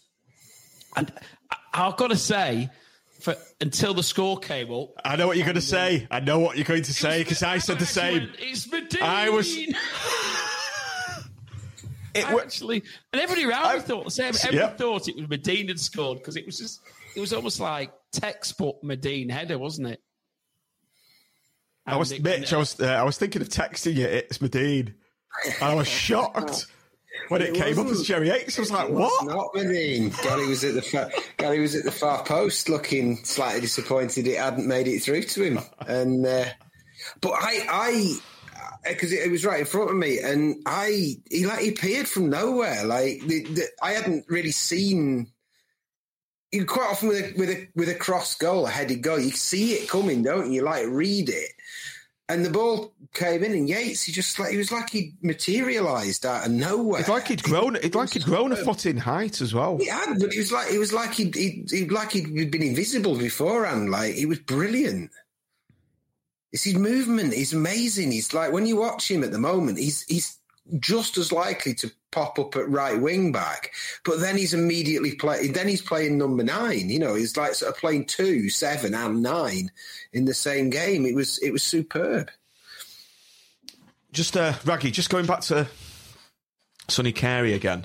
Um, obviously, he's been the architect of that goal. But did you see that? It might have been a bit not bit difficult to see from the north, unless you've seen the, the replay. He went on a surging run where he, he just beat about five players, and and Brett said on the comms that it was like watching Phil Foden, and it, I think it just came to CJ. I don't know if you saw saw that or not. I can't really recall. Yeah, you probably Yeah, can't from your north. that, Mi- yeah, Mitch was nodding Not his for the head. North Concourse. you No, can't. no, you can't. Well, no, no, what, what time were we talking about here? It was, What it was just before game? this goal. I think it was a few. It was about five minutes before the third. Mitch, you're nodding your head. I just want. I just want to acknowledge that piece of skill. He, he, he, he started with a beautiful, but his control was really close, and then he like pushed it out of his feet, and he just kept going past one, then another, then another, and he just slightly ran out of pace a little bit at the end to take on the last guy, and then just laid it off to whoever it was, CJ, whoever. But it was it was absolutely out mind blowing. And there was another pass on the left, no right touch line that was I think was probably a better pass even than his defence splitting one. I don't think it actually led to anything, but it was just like how the hell he got it out of his feet and to where it went, and it sort of it's like he put spin on it and worked out where it was, you know, how it was going to go, like a, like a like a golfer. Um, I thought he was sensational yesterday. I really do, but I I think he is that good. And I think every, I think the world has just forgotten that Sonny Carey's a good footballer. Yeah. We've got all these lone players in, and everyone's just forgotten that Carey is actually, you know, he's raw, he's a kid, yeah, but he's got he, the talent he's got is remarkable. Tim, I remember uh, Brett Garrity when I when I met him down at Cotton Hall. Um, he, he was with Sonny Carey, who was the uh, Tangerine teammate for the Blackpool Girls, and Brett came came and introduced myself to him because I was with Eddie, just having a little session with him. And he said, oh, I've just seen your son with the Blackpool top on, so I thought I'd bring Sonny over and meet and just say hello. And because you're Blackpool fans, and had a nice chat, chat with him. He's a really nice lad. And when um, he was just signing an autograph and a Solid Freddie, I was chatting to Brett Garrity, and he, he was saying to me, he said that the coaching staff think we've unearthed an absolute diamond here. He said he's so highly regarded and he's a bit raw, but they were really excited about the prospect of what, what he's going to become. And that performance yesterday. Well, I mean, it was, it, it's it's proper, you know, it, it's top of the championship performance, isn't it? And you know, you look where he came from, and and Kings Lynn, and, and you're thinking, how the hell is a lad with that, that ability playing at that level? And how? And I think he had. I think we've had this conversation before. I think he had been in Norwich before, hadn't he? And yeah, yeah. But how, how he ends up being released and and people not realizing what his potential is is, is quite incredible, really. So, um, and listen, um, we're, we're probably this season. I don't know what other, others think, but I think perhaps the, the perception's been he's lost his way a little bit from where last year, I, I, you know, when he, you know, he was he was he was on the fringe of being an automatic starter, wasn't he? And then he seems to have dropped back a bit. But it was that injury. Like I think it was that, that injury at Huddersfield did him. Yeah. Yeah. It yeah. was, but I don't think he's been used quite right so far. I don't think Appleton really had, had quite worked out what he was necessarily because he, he was used in a bit more of a sort of midfield battling role in the first few games, and then he got he dropped out the side, didn't he? After the first few games, when we got when we got the I can't remember when we got the loans fit or whatever. And then he's just come on as a sub every now and again, here and there, where he's been needed. And then he then he got the three games at Burnley, because he came on and chopped the guy down. So that's another time when he didn't play. Um, and I think yesterday, I honest, somebody said Appleton sort of had a word with him on the touchline and just sort of said, just attack. Like somebody who sits in the West and said Appleton called him over and says, forget all the sort of running around shadowing stuff, get the ball, attack, do that. And it was like, like a light, you know, whatever light switch where it's like, oh right, yeah, I can do that because he does look lost when he's doing the other side of the stuff. And it, you know, if you ask him to be a player, he's not like most footballers. He won't look very good. But if you let him do what he is, then I think he, you know, he, he's going to be potentially fantastic. And he's our player, you know. I mean, though, like genuinely, those passes he made yesterday if Patino had made them, they would have been going round Twitter with Arsenal fans going, look at this, future England captain, blah, blah, blah. And I'm not saying Patino's not utter class because he is, but there were three or four moments in, in that game yesterday where Carey was every bit the equal of Patino, every bit the equal of Patino. Maybe not all round, but certainly in that creative sense. And he had a shot. He had the technique on a shot at the end. There was a, uh, there was a ball, it like hit the pitch, bounced up, and he, he like chopped over it and he nearly he nearly brought it off, and it like I could see it from where I was. The way it was like uh, the the spin on the ball as he almost got it under the crossbar. I mean, it fizzed over the top. That technique was sensational. I think you can tell I like it. I'm getting ready for you know when Gaz when Gaz finally when Gaz, yeah. 37. I'm going to need a new favourite player. Yeah, yeah, yeah. Right, Raggy. Were you still there when they got their scabby OG right in front of the yes. North? Were you actually in there? Were you in the stand or in the concourse? I was in the. I, I was at the front of the stand like a paddock. So I saw it. I saw the ball go towards the goal, and I couldn't see what happened. And then I'm like, oh, sitting there, players running off. I thought, here we go. And that was me, by the way. I have to confess, that was me outside the. I'd gone. I couldn't watch the end, so I missed I missed the CJ goal. You didn't. Uh, listen, superstition kicks in. I've got to go and stand on my own. I stood outside the ground with Bet three six five staring. What like doing that? Just heading. Like just an expectant father on a maternity ward, pacing up and down. Oh no, I couldn't. I just saw three three. I just had in my head. Oh, three, three. We are the three three. I, I jinxed us by the way because when when the free kick was, um, I thought who who. Um, who, who, who, took one of theirs down? One, one, of our, one of our lads took them down on the on the on their left hand side, didn't it? So it was a free kick, and I turned to um, uh, uh, I turned to the lad I was stood next to and said, uh, "They're going to score from this, and then there's going to be six minutes of stoppage time, and we're all going to be cacking ourselves." And so what happens? The ball comes across. I, th- I, I don't know whether it touched somebody, but then it ended up at Connolly's feet, didn't it? And I don't think Connolly was expecting it to end. Up. It just hit him. It just hit him. Yeah, it? and it was, and it just yeah. sort of snuck in at the back post. Well, it sort of hit. It must have hit the post because then it came back. I was thinking, yeah, please roll across the line. Please roll across the line. But it didn't. So it was it was it was quite frustrating because I think we're on I think we're on the 88th minute or 89th minute, weren't we? And um, and I thought there was going to be six minutes of stoppages. As it happens, there was five.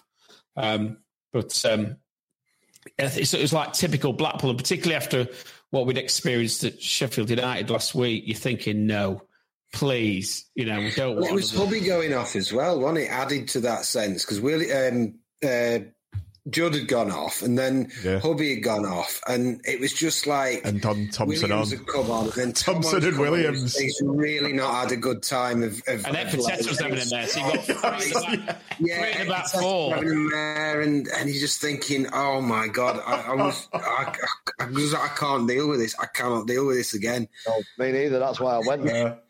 yeah. And then of course, and of course, when they bring the ball in just after that and it skims off Thompson's head, doesn't it? Like Thompson, yeah. he didn't seem to like get up for it properly.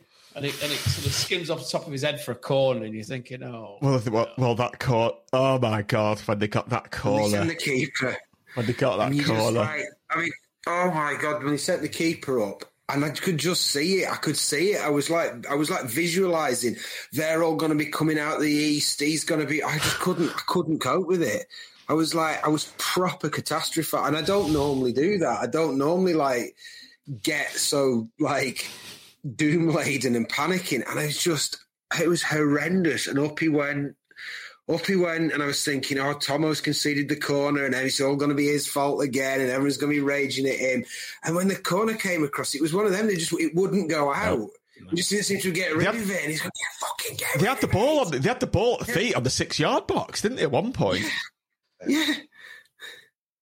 I think Medina. I think cometh, Medina. Cometh Medina no, Medina had gone off by that point. Had Medina gone off?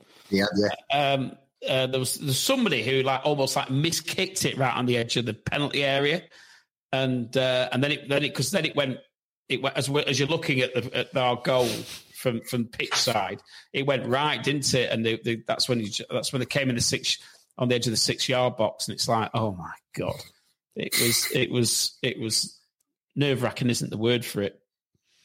But the balls cometh broke. The cometh the hour, cometh the man. The balls broke free. Woodman is still up. The ball's broke free, and he's made he's made a quite of a half-assed attempt to get the ball. To be honest, and Jerry, Jerry, after running fantastic. ten, Jerry after running ten million miles or whatever throughout the game, has still got it in his locker to burst and get the ball before Woodman get a toe on it get it out to CJ, and oh, should have come back to him. Really, actually, I, have I've watched it back a couple of times, and I, I think CJ does the the right thing because I think because of where Woodman was, I think if if if CJ played the ball to Yates, he was offside. offside. No, yeah. Jerry was, was holding his run though. I don't know if you noticed. He no, was, but, but, he was only holding his run against, as you often do, because you think always think the goalkeeper's the, the other side. Mm. The goalkeeper was behind Jerry. And because the goalkeeper was behind Jerry, there was only one defender. So if, if CJ played the balls, Jerry would have been offside. So I think CJ made because when you look at it, you're thinking it's more logical to play it to Jerry, who's in loads of space. Um, but it isn't because he would. I think he. You know, I think if you look back at it again, I think he'd have been offside if he'd passed it. Are you saying that CJ thought of that in that moment? I don't know whether he thought of it, but I think his decision making was correct. His decision making to take it to the right and create an angle for himself was the right decision. As, as most of his decision making was right yesterday. So it might have been instinctive or maybe he actually thought about it. I don't know. Um, as Kelly's just said in the in the comments. I swear I watched that goal fly in so, slow motion. That's bang on the money, Kel. That's exactly how I felt when his boots. Well, it's funny when you watch the video, isn't it? it, it watching back the goal, it's like the ground goes silent whilst the ball's like, everyone's like going, oh. yeah. That's the one I wish had been scored in the north, though. I think if, I, I, know, I know. Obviously, anybody in the south will, will disagree, but imagine that, that the limbs to the north, and we had like two or three, two seconds notice of it going in. It they've gone absolutely. Oh, they'd have been on the pitch. They'd have been after banning two hundred yeah. people today. but just to be fair to CJ as well, a chance like that isn't easy, is it? It's, it's quite hard because he's still got side foot, and you're always putting a lot of curl on the ball when you side footed, and he got it right in the corner. Uh, sorry, right in the middle of the goal as well. Mm. And, um, yeah, He created a great angle for himself, to be fair, because he did, he, you know, he did what he did what you should do, and and take and take it to the right to give yourself slightly more space and a better angle. It's always when you kick a ball straight, it's always what, very very difficult to keep it straight as against when you're doing it from an angle and you're going back towards the goal. And I, th- I thought he just he executed it perfectly. Uh, comment from Shane that Appleton was screaming for CJ to keep running. There was maybe just run it into the corner as well. That's uh, he said that Appleton, didn't he? He was he was uh, thinking just run CJ. I've, ne- I've never seen him smile as much Appleton when that went in. If you look back on the video, he was happy with that. Oh, but what what a release when that goal went in. I've never felt a feeling that, like that at Bloomfield Road I for a don't know long about time. everyone else, but after Wednesday, I would turn up yesterday fearing the worst. And I don't know whether in previous games leading up before that whole game, I thought we were going to take Preston apart. Probably getting overconfident. And maybe Wednesday night against Hull was exactly what we needed. Mm. And maybe the No, players were the same. I, I, I didn't speak to anybody pre-match who thought we were going to win. No, I know. That's what I mean. I think I think if you'd have spoke to him a week ago, they'd have, they'd have thought you'd have found a lot that thought we were going to win. After Hull, everyone just thought, "Oh no, here we go." But maybe that focused minds in that dressing room. The summit did. They were well up for it. Oh, but what a day, eh? Um, up to 18th now, 19 points, uh, three points behind the Nobbers with the game in hand. Um, fun little stat that I've just looked up on our form. Of our last five games, we've only lost one. That was obviously against Hull. We've drawn two and won two. So who'd have thought we were in such a, a, a downward negative mindset after that whole game? And it's completely flipped on its head now. And we're, we're looking up the table rather than down. I think I think what we are is inconsistent. I think that's what it is. There's been this like big argument in the you know are we shit? There always is this argument about are we are we good? Are we not good? And then who, who, depending on which sort of which side of the argument you are you, you are about the manager or whatever players are playing, you have to say that we're good, we're not good, and whatever. And I think, but I think the truth of it is we are inconsistent and. Hull was dreadful. It was one of the worst performances I've seen for years. It was dreadful. It, it was it was irredeemable. There was nothing good about it. But but with to varying degrees in the previous four games, we'd been pretty good. But then before that, we'd been poor. We'd had a really bad run, and then before that, we looked really good. If you go back to like QPR and Burnley and stuff, we look really good. And, and we're just we're, we're up, we're down, we're up, we're down, and and it's it's quite hard to know, isn't it? Mm. Okay, just before we move on to the um, player ratings section, I want to uh, big up the referee a guy called Chris Kavanagh, who I thought did an excellent job of the game. Referees are always much maligned, like that knobhead we had at Sheffield United. But I think he think he he managed the game perfectly.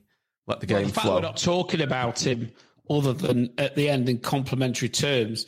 Suggests he rested the game well. No, I don't think any of the oh. Preston fans would have been having a go. I will be saying that the referee was shit because he he, he, was neutral, wasn't he? And and and he got he seemed to get every decision right. You know, he's called the penalty right. He's called the fouls right. He's not brandished too many yellow cards, but he's done it when it's needed, and um, he's kept control of the game well. And and that's what you want from a referee. Mm. And he, he you know, he's a Premier League ref, and to be fair to him, he's he's he's a decent ref. And we won, so yeah, it always helps when you've won. But even if you look back, even if we hadn't won, I can't yeah. I don't remember any decision where I thought the that's ref a disgrace. completely got it wrong. You know, which that's not often we can say that. Yeah. So yeah, well done, Chris Kavanagh. I can I just also say, yeah. and, and in and we didn't play when I start first started watching Blackpool. I don't think we played. Um, we didn't we didn't play Preston very often at all. Um, we always seem to be different divisions. But in all the years I've been watching, I don't recall a game from our perspective at home at least that was as good as that yesterday. I think that's that's the best one I've ever been to. And that's a great testament to Appleton and to the team that they're able to deliver the goods because there's so many sterile nil nils and crappy. Even when we've won it, they haven't been great games. Um, but you know, and it didn't start great yesterday. But the, the quality of our finishing, the quality of some of the build up play in the goal in, in, in the lead up to the goals.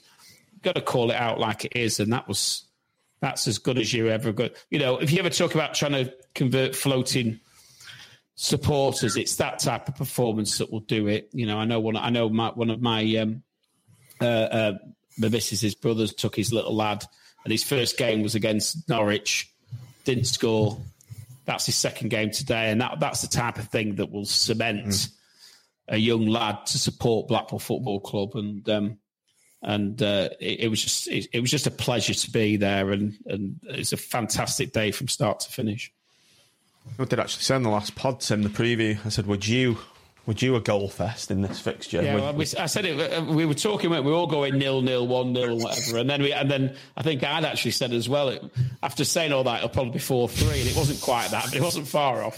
And it's great to have some goals because uh, I've, I've seen so many shit derbies with Preston. It's unbelievable over the years that have just been. You know, you build it up, and then it's a complete and utter anticlimax. And uh, and it's it's a pleasure to be on tonight and to be talking such positive all our goals. They technically didn't score a goal from their own endeavours either. A penalty and an own goal. Where all of ours were from open play. Yeah. Right, player ratings. Let's go. So, uh, Mitch, you can start with uh, Chris Maxwell. Dropped by us, but a safe pair of hands. Some were saying he should have been uh, doing a bit more on the OG. Thought that was a bit harsh, personally. Yeah, I don't know. I didn't particularly think it was his fault. I thought uh, seven plus did all right. Good save from um, was it Reese when they they. I think we we were all really hesitant at the end, and he made a. He, uh, I can't speak tonight. I'm I'm too hot. you do look a bit now. Yeah, you do. Every, everyone is nurse. Everyone just to, to the to the the stream and on the podcast. We've all had really heavy nights last night and days. I, I left somebody's house at 2 a.m. who isn't a Blackpool fan with some other lads who were there who aren't Blackpool fans who weren't interested. And all I can remember was as I left, I was talking about Gary Madine. Why? I don't know. to a random. Not like, not like you. It's just random people, yeah, who didn't give a shit about Gary Madine. Or like dribble coming out of your mouth, that Gary yeah. Madine. Yeah. It's And then, as I said to you, John, I found myself for no reason at all. I climbed over the flood barriers on the Lune estuary and then found myself stuck on the riverbank, unable to get back over the flood barriers. And I don't really know why. So, Maxwell, seven and a half. 7.5. I can't remember the fielding scale. 7.5. No, what is it? Seven, seven Oh, yeah. You even forgot the FPRS system. You have had a heavy night. I'll let you get to I bed have. soon. Right, Tim, uh, Callum Connolly. Uh, I thought it was a, a, a good, solid performance by Callum. Probably, probably um, other than uh, uh, Judd when he was on, uh, pick of the defenders. Uh, I think another seven plus. I think good, good, solid, good, solid performance. Raggy, egg potato. Marvin Egg Potato. That was my name on here, wasn't it? he used to post this that. When I used to say that this guy's not even a footballer, that's what I said when he first time for us. How wrong. Um, seven. Seven. Mitch, Judd. Judd, uh, Marvin was seven. Judd can have uh, nine. Thought he was very good. Very good. Um, eight plus nine. Don't care. Nine. I fixed this. You can have Kenny, Tim. You keep doing this. You keep missing one of the defenders out. I think he might have left back. You've missed. You've missed husband down. Sorry, yeah. you do husband then. You missed somebody out last week as well because somebody mentioned it afterwards. I forgot who it was now. It was one of the defenders. Well, someone actually mentioned that bloody John's yeah, missed one of the players out. I think I think it got mentioned on the AVFT team. oh fucking hell! Definitely, you did miss somebody off. The AVFT police. I don't want them on my case. Where is he? Jimmy Husband. He's not even in here. Jimmy, Jimmy Husband, Tim. I'll make one while you're talking. Yeah, I think he. Uh, there's a couple of people saying eight eights in the eights in the chat. I think I think it's another seven plus for me to be honest. Though he was he started off a bit poor but got better. I, I think like a little bit like Marv. I thought I thought in the first twenty minutes before we scored, he was he looked a bit nervous, but he, he did he did improve, and um, and you always know you always know you know you're going to get a, a, solid and committed performance out of Hobby, and uh, it didn't it didn't disappoint in that front. So seven plus. Okay, Raggy, you can have Liam Bridcut. Sadly, no, we won't do Bridcut. Let's do let's do Sonny Carey because he's played more of the game. Sonny Carey, Raggy. Well, well, we spoke about him a bit before, didn't we? I think um, uh, nine, nine. I think he affected the game. Didn't Changed the game, wrong. didn't he? The second showed half. His, showed his showed what he can do now and showed his potential. Definitely. I need to be a bit quicker on these clicking of names. Um, right, brick up to right. Charlie Patino, Mitch. Charlie Patino. Yeah, um, well, he's got in my head, hasn't he? Um, I think nine. I think nine plus again. I think you know you want to give him a ten, but I think the word. I think nine plus. I think he was he was very very good. There's a few moments where he he's got this habit of throwing himself into slide tackles, and he's going to get caught out with one of those one day. There's a few moments when I just went. And there was there was one in particular where he went, he went to ground on a tackle, and something happened where the the, the the direction of play, and he got very lucky on it. Um, but he was superb. He called that goal. Um, the, is he a ten? Again, why am I worrying about it? Nine. I, I, I, don't think he's a 10. No, he's not a 10. No, I don't think he's a 10. No, Jerry's a 10. If, if yeah. Jerry's not a 10, then I'm not coming on here again ever. so we're going with 9 plus or 9? 9 plus. Okay. Sir Kenneth of Dougall, Tim. Sir Kenneth of. Um, I, would like, I'd like. Hopefully, he listens in and he, he, he heard Leanne give him that shitty score last that, last uh, Monday night, whenever it was, and uh, and he, he, proved beyond doubt he's not six out of ten player. Um, very effective performance. Uh, really, really, um, really, really pleased with the way way he played throughout the game. I'm going to go for. I think he's. I think he's a nine. I think mm, he's got yeah, to be. He, he had a great game yesterday. Just kept things ticking He's over. that six upside down. yes. uh, Chris Hamilton, Raggy. First well, performance of the season, the first start of the season, and what a performance! What can he play? Now the question is, can he play any better than that? Mm. So can he can he follow up the form in the next game? Uh, yeah, but just about yesterday, can he play any better than that? I don't. Well, I, I, think I think if he plays anything anything like that, he's a nailed on starter every single week. Absolutely. Well, that's why I'm saying he's a definite nine plus, by the way. But I don't think he can play any better, and I don't think he did anything wrong. And I think he affected the game. I think he came into that game. They used him on purpose. They highlighted where he was going to cause some damage. They got him confident, and he played like that. So I'm going to give him ten because uh, he can't do any more. He can't and, and, and that moment will live forever in yeah. our memories. If seeing that ball leaving his foot in slow motion towards yeah. that empty net and release, it was like a, a.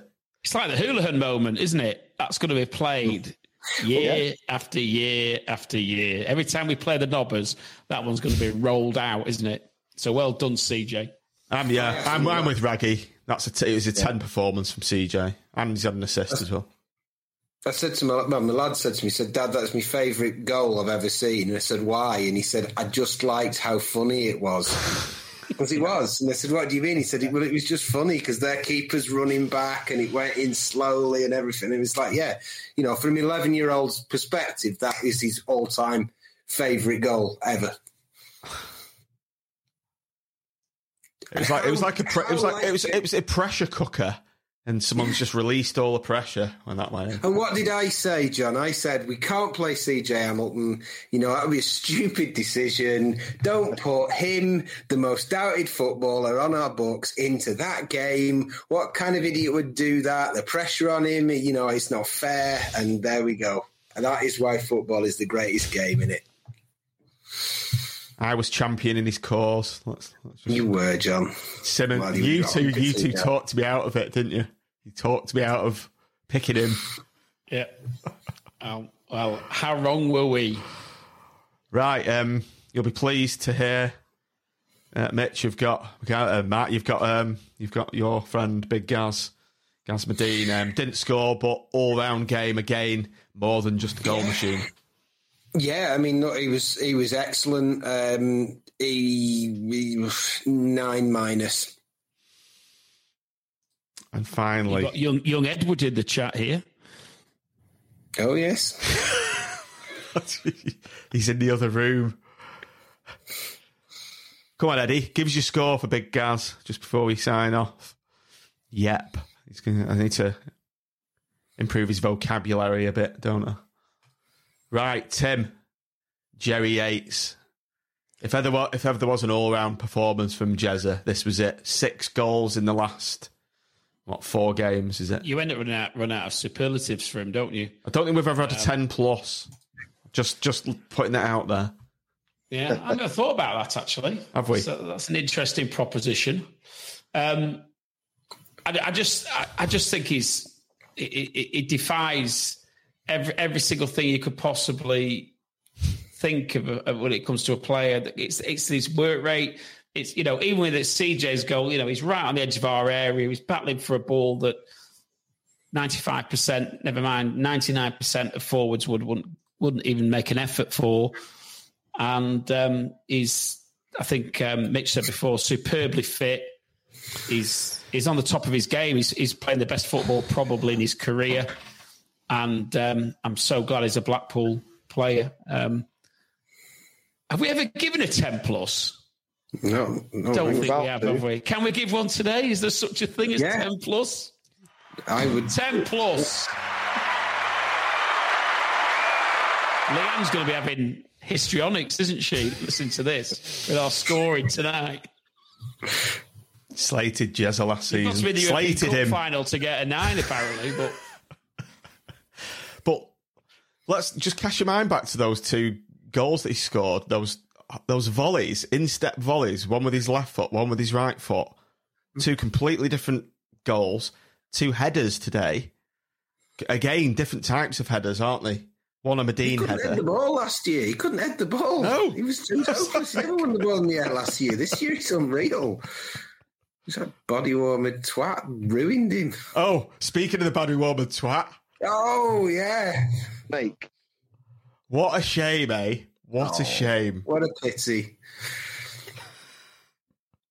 He'll be spending his days in Cheshire Oaks having a latte, staring into the middle distance in his in leisure suit, leisure centre. today as well. Yeah, he did. did. to be fair, I suspect he's going to be much in demand. Um, I think he'll end up might end up down the road at these with a championship, with a championship manager's job. That. That'd do well, wouldn't it? It wouldn't surprise me if he ends up getting one of the big jobs, and and, and a decent payoff from Villa as oh. well. So, so I'm sure he won't be worrying too much. But no, but he'll always be a snake. Yeah, snake or a rat, a snat. Invented a new word. Describe a snat. The fact, the fact that we're all we're all going to hate body warmers forever is, is, is, a reflection of the impact and all he's that, had. All that business whatever yeah. he used to do, oh, yeah, yeah, all that nonsense.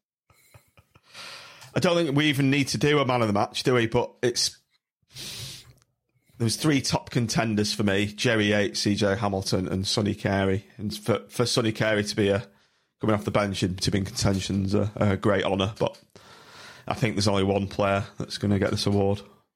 Yeah, Jezza. Jerry for me. And one thing we've just before we go, we've not done a manager rating for ages, has he? Uh, have we? Um, Raggy, let's let's start with you because I liked that little story about you saying that um, C, he, you think he's told CJ and he's he's exploited a weakness. Totally. Why why else would he pick it? I, that's I, I don't know about football tactics and all that. No bleeding football manager, but that was what I thought was just get him running, and then he's done it. So I think he's seen it. He's watched it. He's done his own work. Got it into his head to just scare them to death with your pace, and uh, he did it. And listen, he's just masterminded. Like I say, arguably one of the best derby games we've ever been to. Total passion. Listening to Patino and his dad saying that the only reason he came is for because of him. I don't know what more you can do on a match day. If we're just rating him on today on yesterday, he can have bleeding ten and all. He can have twenty. I, I think the other point, the other point for Appleton was that it was a bit of a pressure game for him. To be fair, as well, because yeah. It'd have been a nightmare. We were so downbeat. We were so downbeat coming into this game, weren't we? I think if we'd lost, it could have got a little bit a bit nasty in there, couldn't it? Yeah. So he had Yes, to. defo. And, and I I heard his pre-match, and he was basically saying, "This is the best. You know, this is the best game we could have had after Hull because." I don't, you know, you almost don't need to say anything to them because they, they, they know what's expected of them against against Preston. And he's uh, got- you he's know, I, I- I did, I did sort of fear for him a little bit. I wondered whether it would work, and he's made some big calls, particularly with CJ, and um, and and every credit to him. And and listen, I know it, it don't come. It does not. It's not working every single week at the moment, but he hasn't necessarily. He hasn't got the squad as he uh, that he would ideally want. But the four three three that he plays is so much better to watch than the Critchley ball fest that we had a lot of the time, wasn't it? It was quite quite turgid to watch. Where at least when we play and we play well, it's it's fantastic to watch. It's it's it's pure. It's entertainment. Yeah, and it's um, brilliant. And Like uh, you everything know, up with injuries, suspensions, everyone being downbeat all week. Probably think, probably wondering himself yesterday, like what's going to happen here if we Mm. get beat today. Yeah. And uh, listen, it, it, there's not, he can't do any better, can he? He's done, It's Can I- brave, isn't it? he's done an It's absolute brave. job on them, Yeah. hasn't he? Yeah, He's brave because the pre- you know he would have been under pressure if that game had gone badly. If it was Oh. anything like Hull, he would have been under clear pressure. The, the atmosphere would have been vile, and the temptation is to think, mm, Mm, play it safe, you know, mm, get, get it, make sure, make sure we keep it tight. And we know we, we, we you know, we've battered them. We've scored. We've, this year we've scored like three, three, four, three. We we score goals. It's brilliant. Love it. well we know. Well, we know he's brave. He's been in the Armfield Club and dropped his pants, hasn't he? Bollocks. Did he actually do that? Hundred percent. Never, never. Listen, I, I promise. This will tell you. Ben, ben Mansford was there, and Brett, and him, and he's. So me and Grimmy said to him, "Listen, everyone's saying you've got a Preston tattoo. I don't know if it's true or not, but we need to know." And he went, "Listen, fucking hell, here," and he just pulled his pants down and pulled his top up and said, "I ain't got fuck all that." I'm a Man United fan, is what he said. If you want to know, that's what he said. Every the most bizarre thing ever, but every credit to him, you know. God, you so, couldn't you, make shit like that. can you? It's- Oh, it's great, though, isn't it? so you've set up his guns in real life, have you, Maggie? Yeah, yeah, yeah. If there's any trouble in Arm, the Armfield Club as well, if you you and Grimmy aren't on duty, you can always make a quick call over to Apples and get him over to sort sort the bother out as well.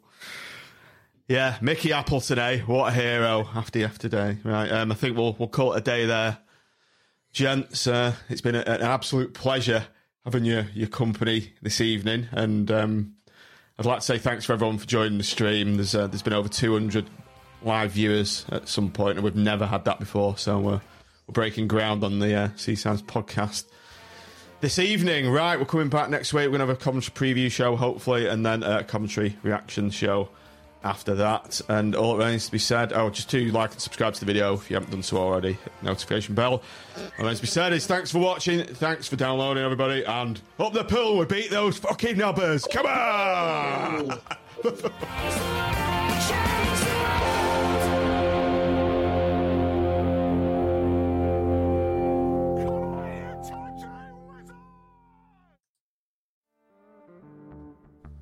So, just before you head off, I'd just like to bring your attention to a Patreon supporter program that we are running. This enables you to just contribute a small monthly amount to help support our show and support our content. So, head over to patreon.com forward slash seasiders pod, you'll find details of how to sign up. It's about £3.50 per month. Price of a pint, and for that, you get a few other bits in return, which is access to our private members WhatsApp group. You'll get some exclusive podcasts, competitions. So we generally run match pass draws for our patrons and just other random bits and pieces as they come in. And we are going to be running an extra time podcast, which is going to be an exclusive podcast just for patrons. So if you want to sign up, patreon.com forward slash seasiders pod. It'd be great to have you on board. Thanks for listening.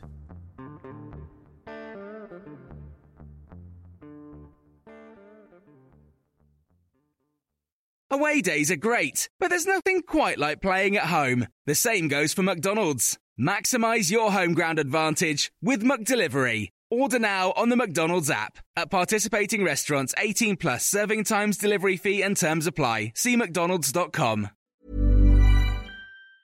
Mom deserves the best, and there's no better place to shop for Mother's Day than Whole Foods Market. They're your destination for unbeatable savings, from premium gifts to show-stopping flowers and irresistible desserts. Start by saving 33% with Prime on all body care and candles. Then get a 15-stem bunch of tulips for just $9.99 each with Prime. Round out Mom's menu with festive rosé, irresistible berry chantilly cake, and more special treats. Come celebrate Mother's Day at Whole Foods Market. This podcast is proud to be part of the TalkSport Fan Network. Talk Sport. Powered by fans.